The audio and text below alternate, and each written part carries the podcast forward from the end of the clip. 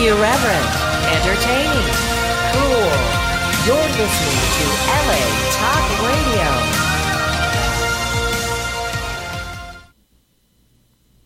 You can support Sapphire Planet by visiting the online store at sapphireplanet.com.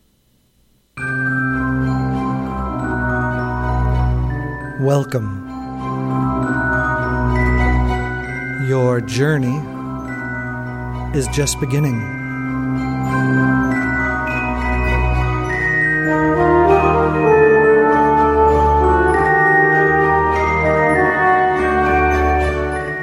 You are now entering the Sapphire Planet.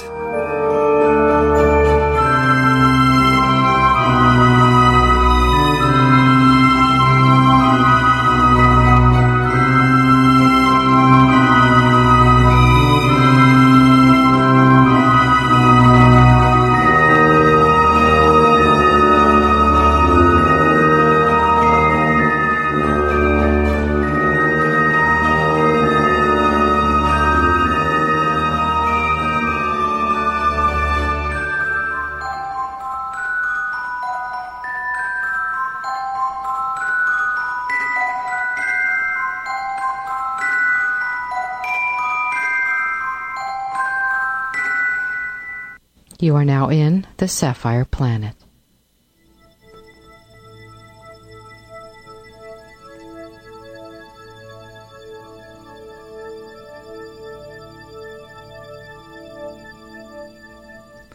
The Galileo affair was a sequence of events beginning around the year 1610, culminating with the trial and condemnation of Galileo Galilei by the Roman Catholic Inquisition in the year 1633 for his support of heliocentrism. In 1610, Galileo published his Starry Messenger, describing the surprising observations that he had made with the new telescope, namely the phases of Venus and the Galilean moons of Jupiter. With these observations, he promoted the heliocentric theory of Nicholas Copernicus, and he published De Revolutionibus Orbium Coelestium in 1543. Galileo's initial discoveries were met with opposition within the Catholic Church, and in 1616 the Inquisition declared heliocentrism to be formally heretical.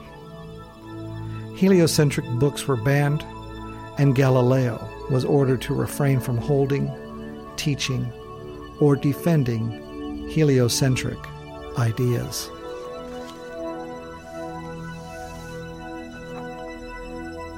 On February 19, 1616, the Inquisition asked a commission of theologians, known as qualifiers, about the propositions of the heliocentric view of the universe.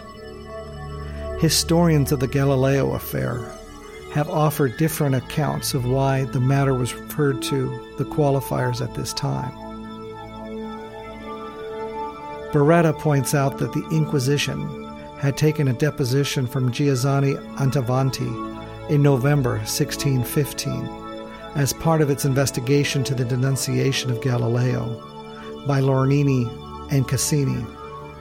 At this deposition, Attavanti confirmed that Galileo had advocated the Copernican doctrine of a stationary sun and a mobile earth, and as a consequence, the tribunal of the Inquisition would have eventually needed to determine the theological status of these doctrines. It is, however, possible and surmised by the Tuscan ambassador Pierre Guicciardini in a letter to the Grand Duke that the actual referral may have been precipitated by Galileo's aggressive campaign to prevent the condemnation of Copernicanism.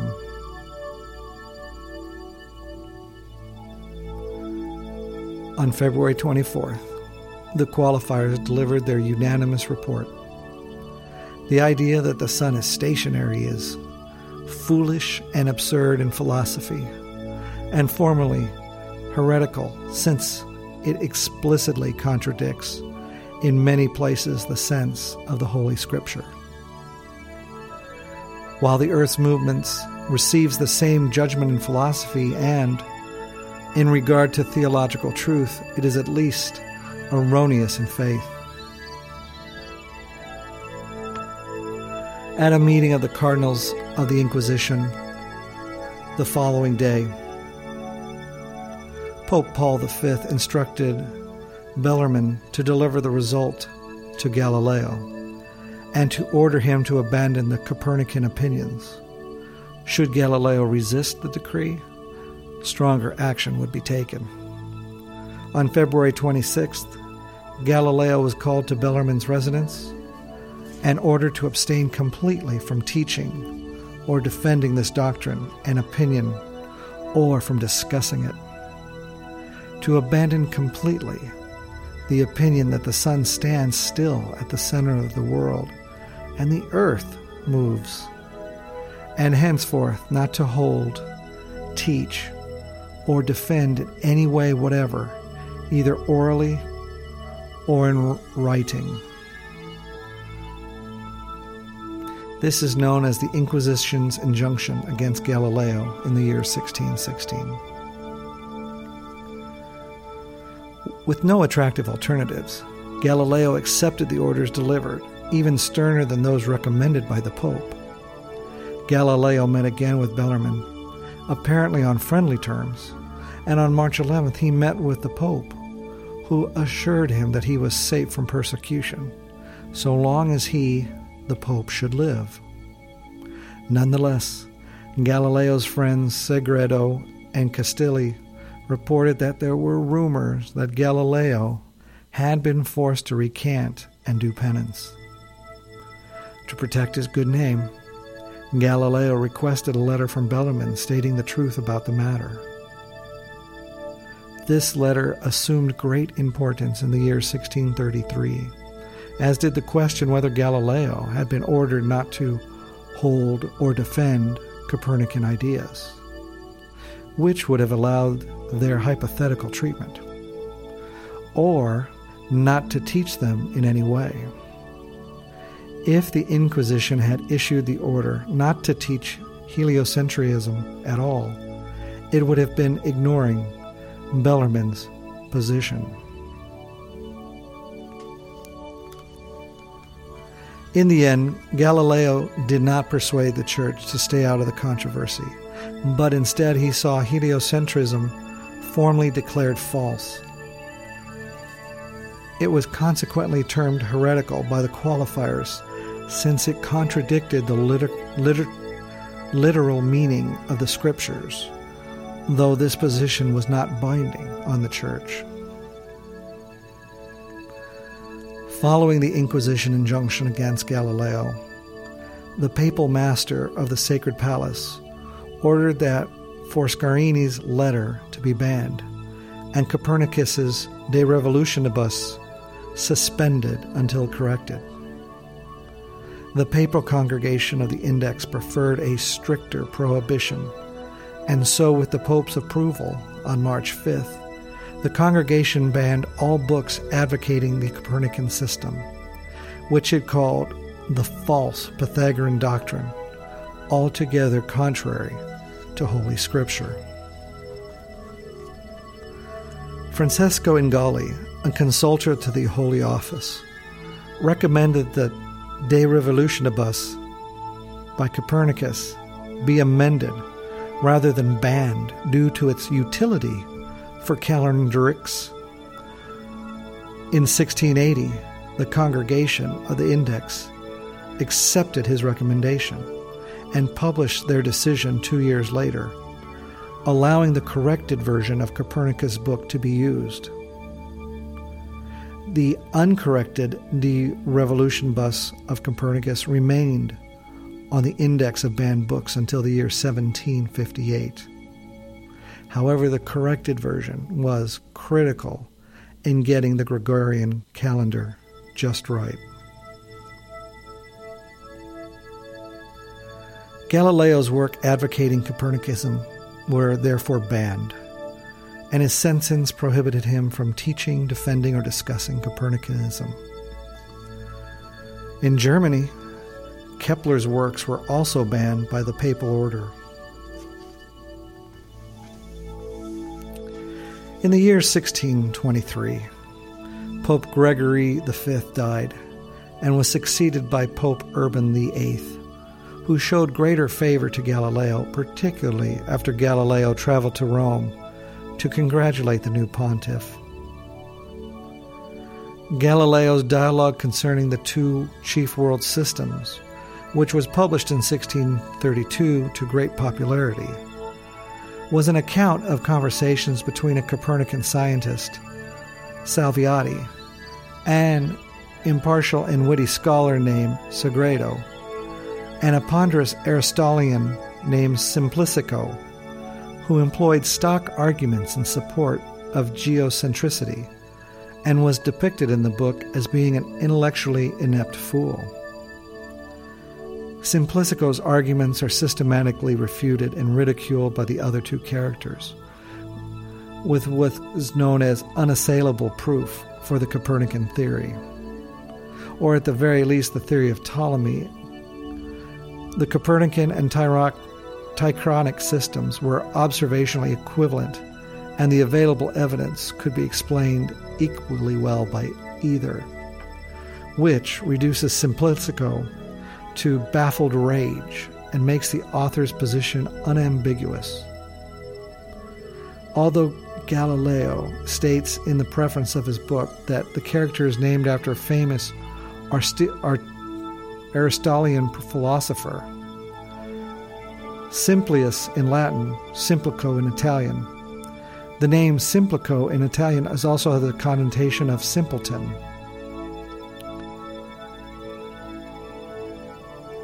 It is asserted that Simplico was modeled on philosopher Lodovico del Colombe and Caesar Cremonini Pope Urban's demand for his own arguments to be included in the book resulted in Galileo putting them in the mouth of Simplico. Some months after the book's publication, Pope Urban VIII banned its sale and had its text submitted for examination by a special commission.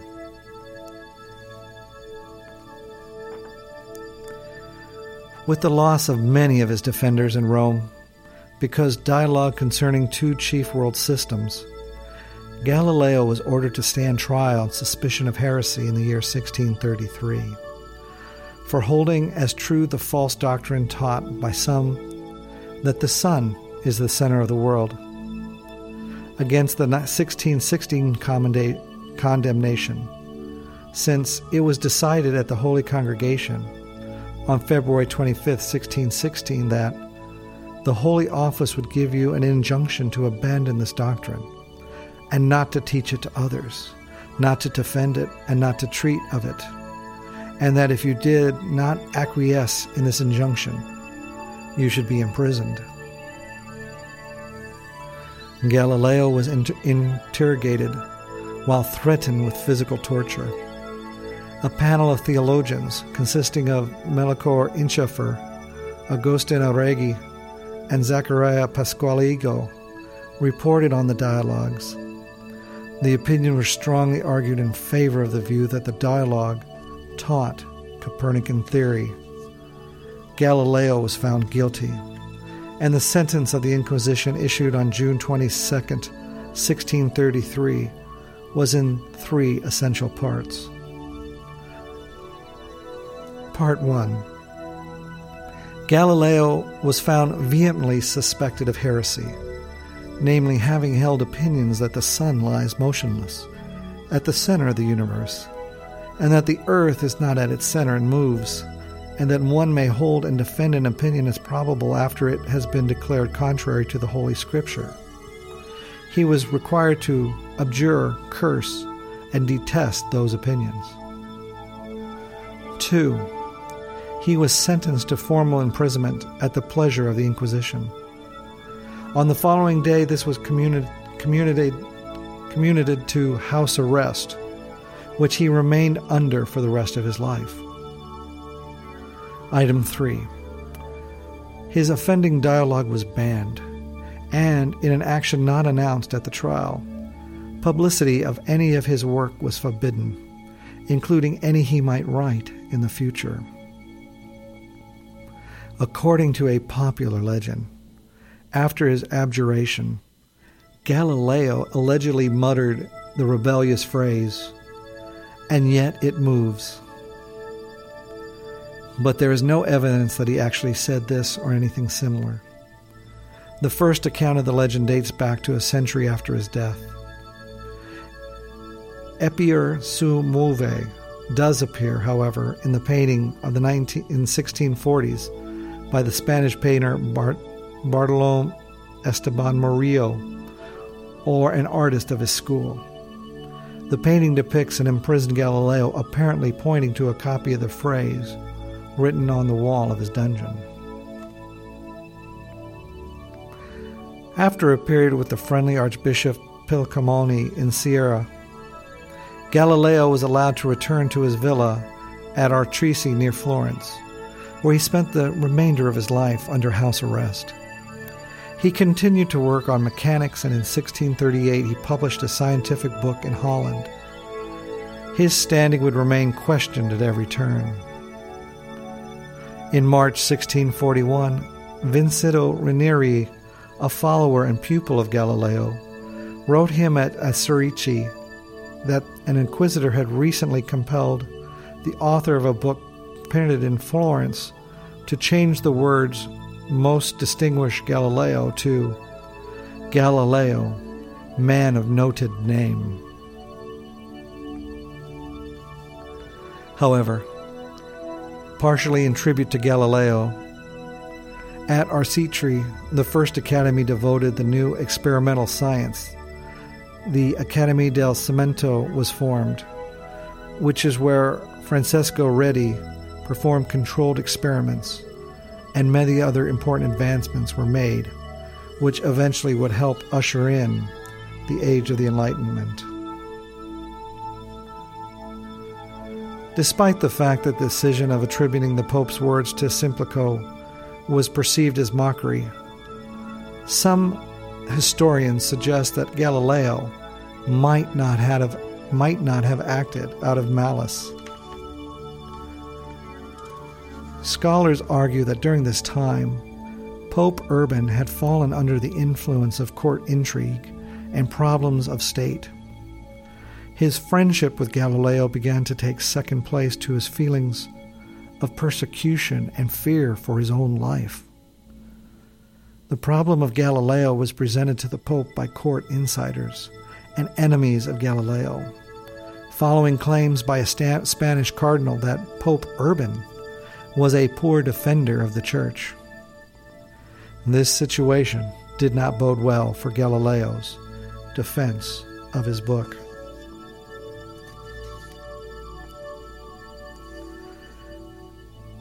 In the year 1758, the Catholic Church dropped the general prohibition of books advocating heliocentrism from the Index of Forbidden Books.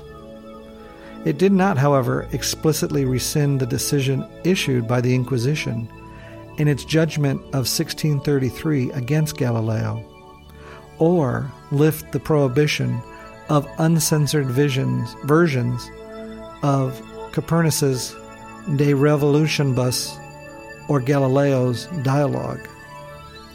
The issue finally came into head in the year 1820 when the master of the Sacred Palace, the church, church's chief censor, Filippi and Fossi, refused to license a book by a Catholic canon, Giuseppe Settele, because it openly treated heliocentrism as a physical fact. Settele appealed to the Pope Pius VII. After the matter had been reconsidered by the Congregation of the Index and the Holy Office, Anfossi's decision was overturned. Copernicus's De Revolutionibus and Galileo's dialogue were then subsequently omitted from the next edition of the Index of Forbidden Books when it appeared in the year 1835.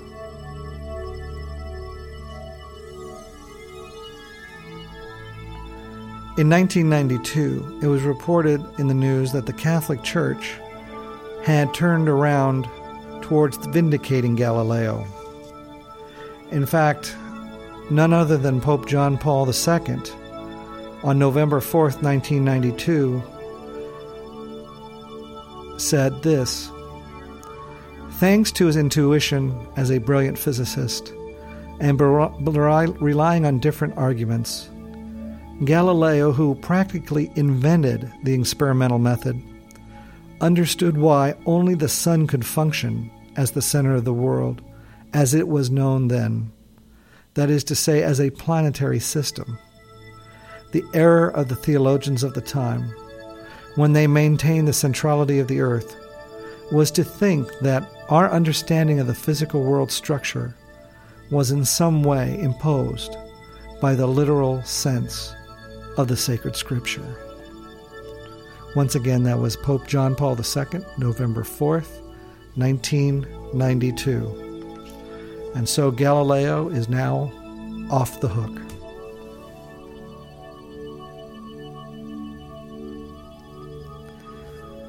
Galileo continued to receive visitors until the year 1642, when, after suffering fever and heart palpitations, he died on January 8, 1642, at age 77.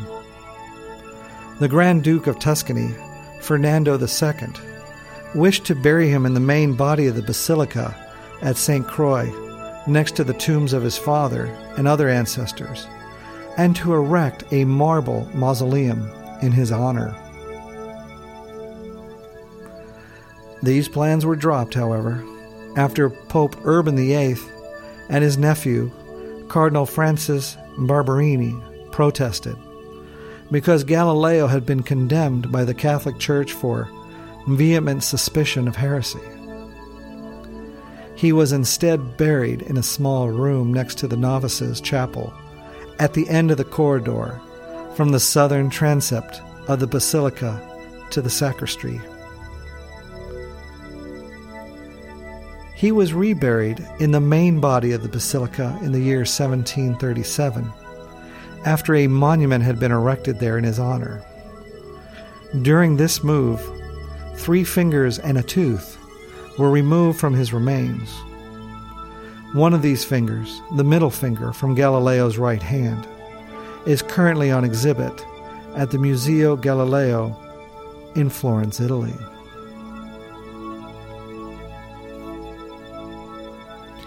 After Galileo's death, his works went on.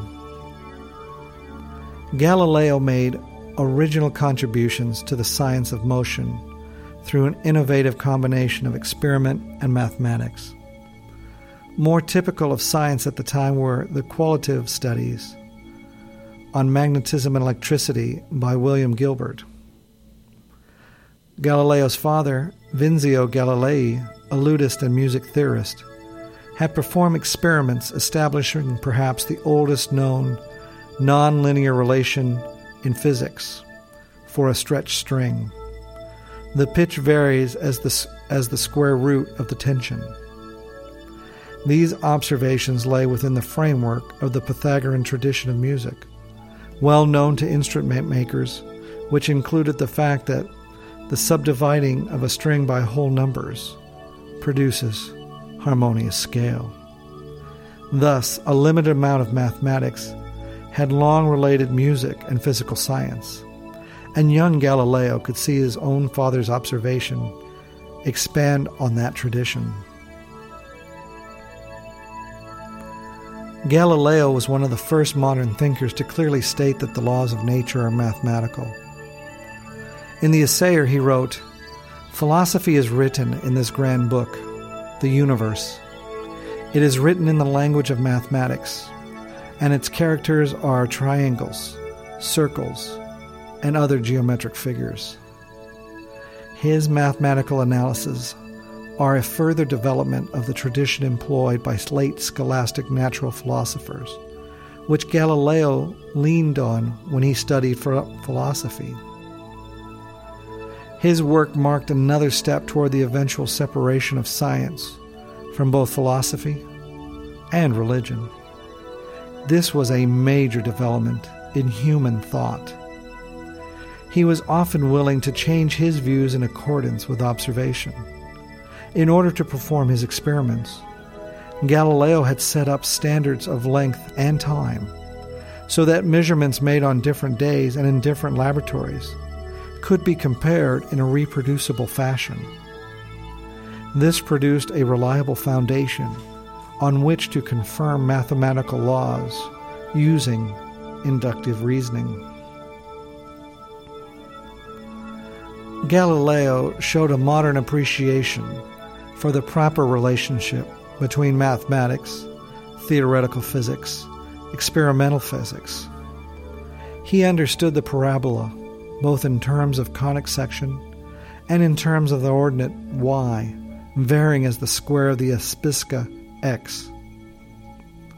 Galilei further asserted that the parabola was the theoretical ideal trajectory of a uniformly accelerated projectile in the absence of friction and other disturbances.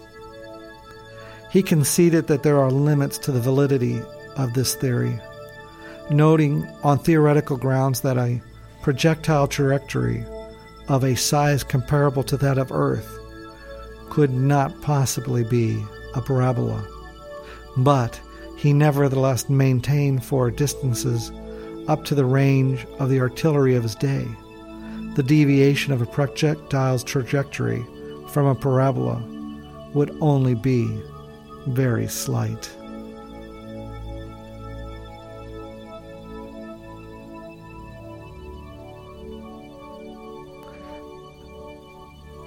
Based on only on uncertain pre- descriptions of the first practical telescope, which Hans Lippershey tried to patent in the Netherlands in the year 1608, Galileo in the following year made a telescope with about three times magnification. He later made improved versions with up to about 30 times magnification. With a Galilean telescope, the observer could see magnified, upright images on the Earth. It was what was commonly known as a terrestrial telescope or a spyglass. He could also use it to observe the sky. For a time, he was one of those who could construct a telescope good enough for that purpose. On August 25, 1609, he demonstrated one of his early telescopes with a magnification of about 8 or 9 to Venetian lawmakers. His telescopes were also a profitable sideline for Galileo, who sold them to merchants who found them useful both at sea and as items of trade. He published his initial telescopic astronomical observations in March 1610 in a brief treaty entitled Starry Messenger.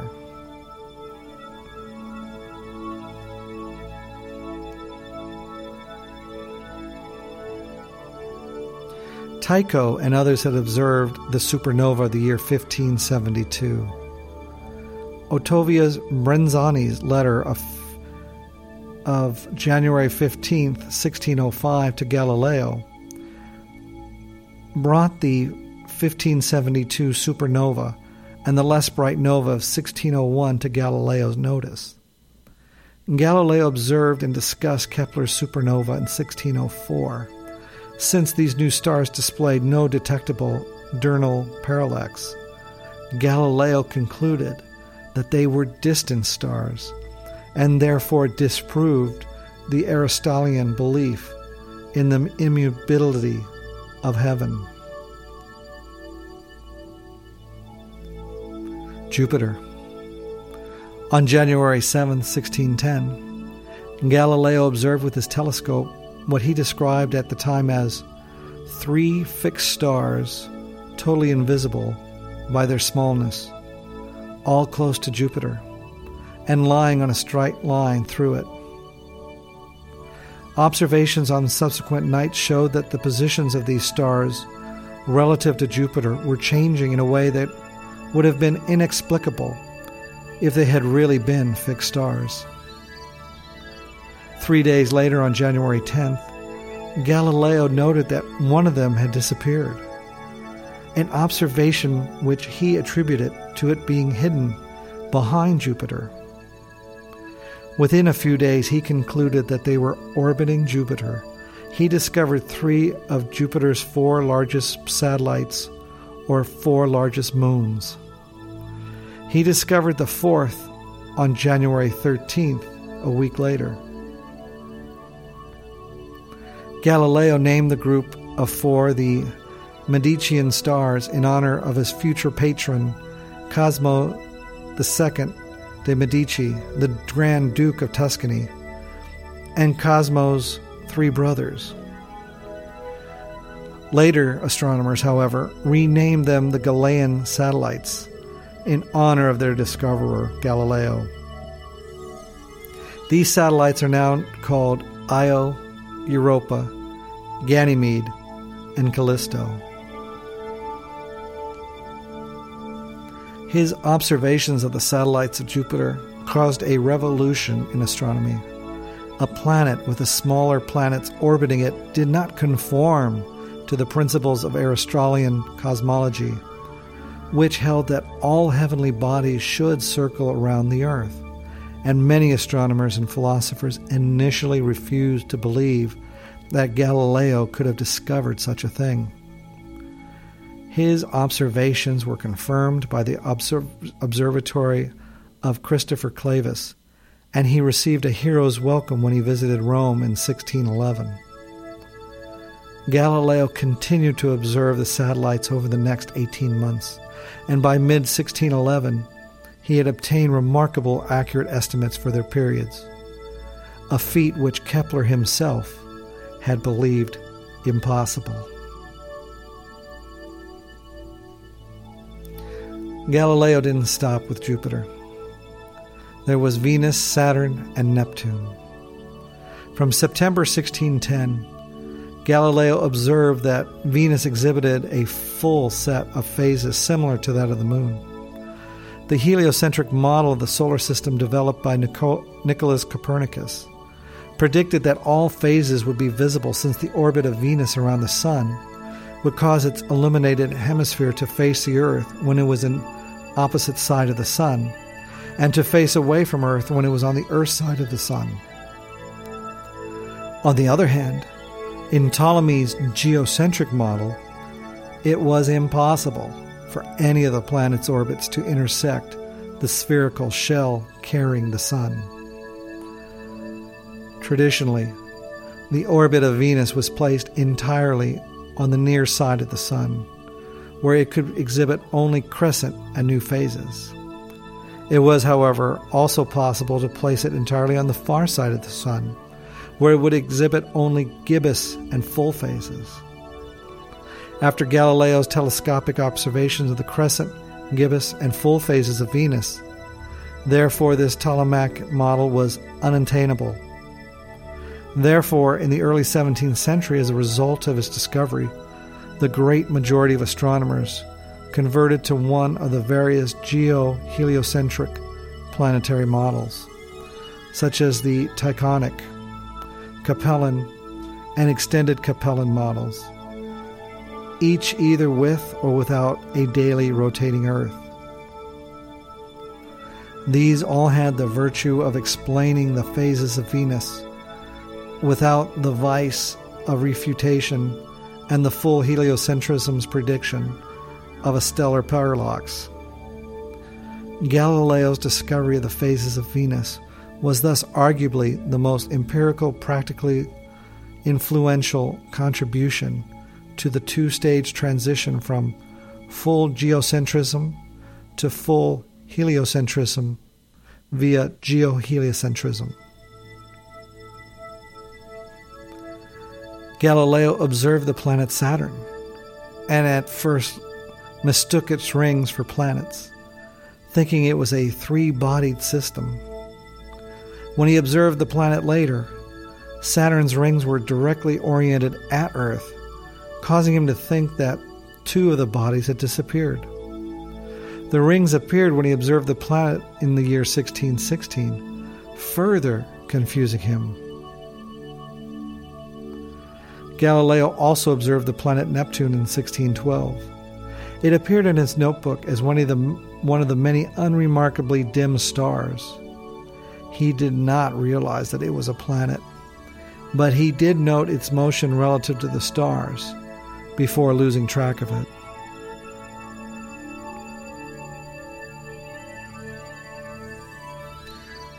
Galileo was one of the first Europeans to have observed sunspots although Kepler had unwittingly observed one in the year 1607, but mistook it for a transit of Mercury. He also reinterpreted a sunspot observation from the time of Charlemagne, which formerly had been attributed, impossibly, to a transit of Mercury. The very existence of sunspots showed another difficulty with the unchanging perfection of the heavens as posited in orthodox Aristotelian celestial physics, and the annual variations in sunspots' motion, discovered by Francesco Sizzi and others in the year 1612 through 1613, provided a powerful argument against both the Ptolemaic system and the geo heliocentric system of Tycho Brahe. A dispute over priority in the discovery of sunspots and their interpretation led Galileo to a long and bitter feud with the Jesuit Christopher Scheiner. Only two years after Galileo was publicly honored at the Jesuit Bastion Collegio Romano, the dispute against Scheiner in Galileo's Letters on Sunspots in the year 1613 was the first sign of friction between Galileo and the Jesuits. In fact, there is little doubt that both of them were beaten by David Fabricius and his son Johannes. Scheiner quickly adopted Kepler's 1615 proposal of the modern telescope design, which gave larger magnification at the cost of an inverted image.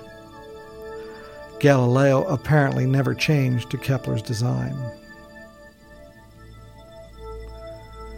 Prior to Galileo's construction of his version of a telescope, Thomas Harriot, an English mathematician and explorer, had already used what he dubbed as a perspective tube to observe the moon. Reporting his observations, Harriot noted only strange spottedness in the waning of the crust, but was ignorant to the cause. Galileo, due in part to his artistic training and his knowledge of chiaroscuro, had understood the pattern in light and shadow were in fact topographical markers.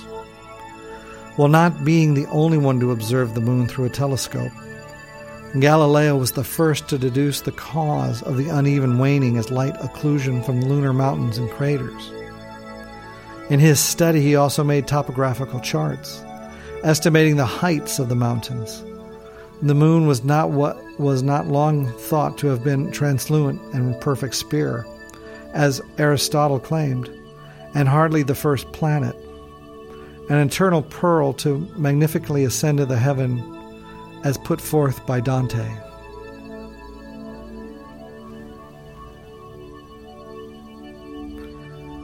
Galileo observed the Milky Way, previously believed to be nebulous and found it to be a multitude of stars packed so densely that they appeared from Earth to be clouds.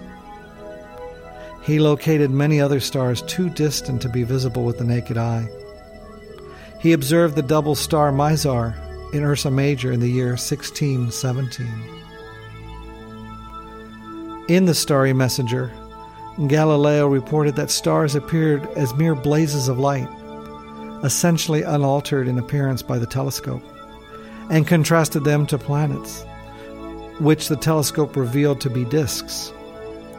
But shortly thereafter, in his letters on sunspots, he reported that the telescope revealed the shapes of both stars and planets to be quite round. From that point forward, he continued to report that telescopes showed the roundness of stars, and that stars seen through the telescope measured a few seconds of arc in diameter. He also devised a method for measuring the apparent size of a star without a telescope. As described in his dialogue concerning two chief world systems, his method was to hang a thin rope in his line of sight to the star and measure the maximum distance from which it would wholly obscure the star. From this measurement of distance and with the width of the rope, he could calculate the angle subtended by the star at his viewing point. In his dialogue, he reported that he had found the apparent diameter of a star of first magnitude to be no more than five arc seconds, and that one of sixth magnitude to be five sixths of an arc second. Like most astronomers of his day, Galileo did not recognize that the apparent size of stars that he measured were spurious, caused by diffraction and atmospheric distortion, and did not represent the true size of stars. However, Galileo's values were much smaller than previous estimates of the apparent sizes of the brightest stars, such as those made by Tycho Brahe, and enabled Galileo to counter anti Copernican arguments, such as those made by Tycho, that these stars would have to be absurdly large for their annual parallaxes to be undetectable. Others astronomers, such as Simon Marius, Giovanni Battista, Riccioli, and modern Martinus Hortensius made similar measurements of the stars, and Marius and Riccioli concluded that the smaller sizes were not small enough to answer Tycho's argument.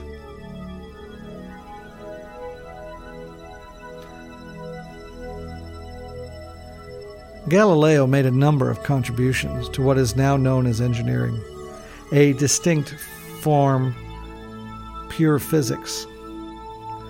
This is not the same distinction made by Aristotle, who would have considered all Galileo's physics as techne or useful knowledge, as opposed to episteme or philosophical investigation into the causes of things.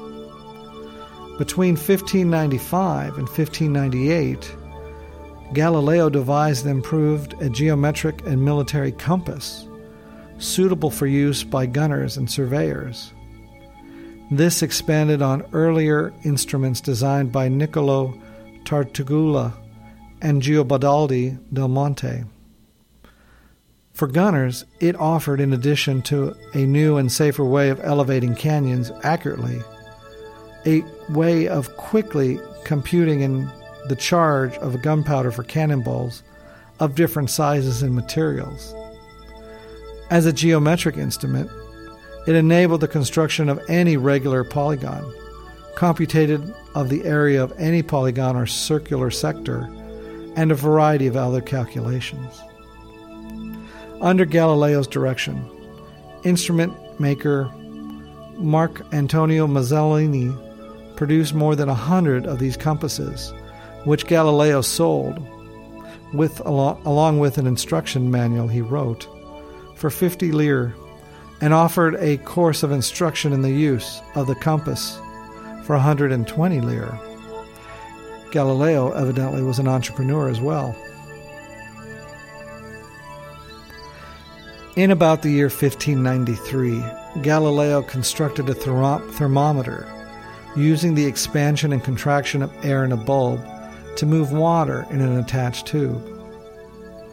In 1609, Galileo was, along with Englishman Thomas Harriot and others, the first to use a refracting telescope as an instrument to observe stars, planets, and moons.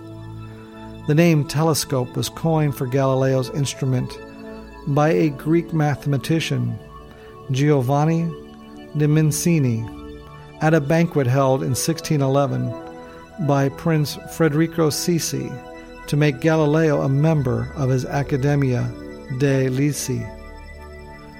The name was derived from the Greek tele for far and skopein to look or see. In the year 1610, Galileo used a telescope at close range to magnify the parts of insects. By 1624, Galileo had used a compound microscope. He gave one of these instruments to Cardinal Zollern in May of that year for presentation to the Duke of Bavaria, and in September he sent another to Prince Cesi. The Linceans played a role again in naming the microscope a year later, when fellow Academy member Giovanni Faber coined the word for Galileo's invention from the Greek words micron meaning small and skopein meaning to look at or see. The word was meant to be analogous with telescope. Illustrations of insects made using one of Galileo's microscopes and published in 1625 appear to have been the first clear documentation of the use of a compound microscope.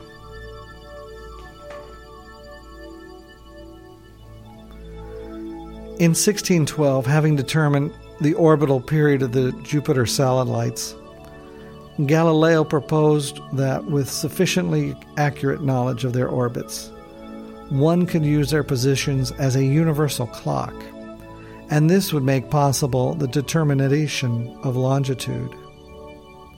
He worked on this problem from time to time during the remainder of his life, but the practical problems were severe.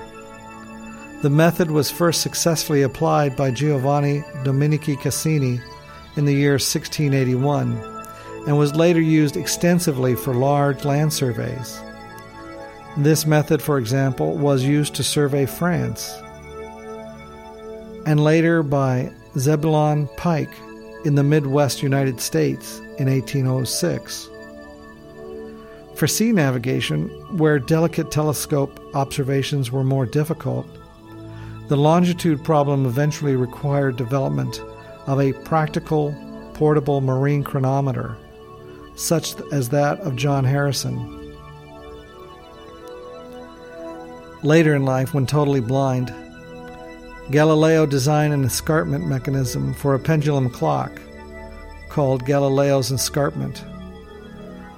Although no clock using this was built until after the first fully operational pendulum clock, pendulum clock was made by Christian Huygens in the 1650s.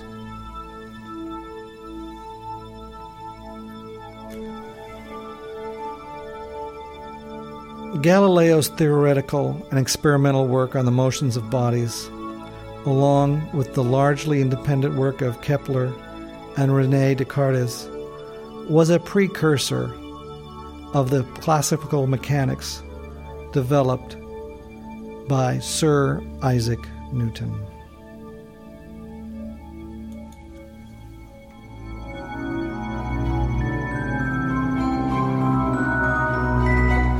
Your journey is now ending.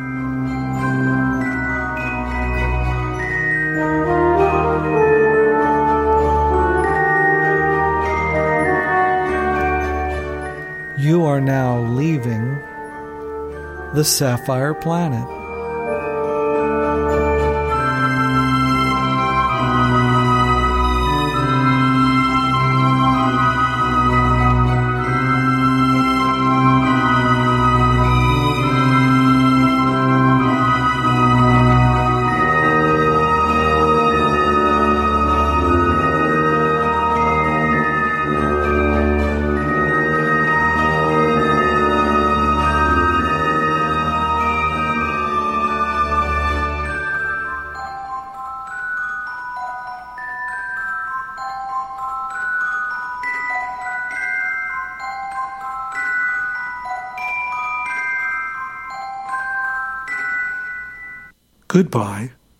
From the Sapphire Planet.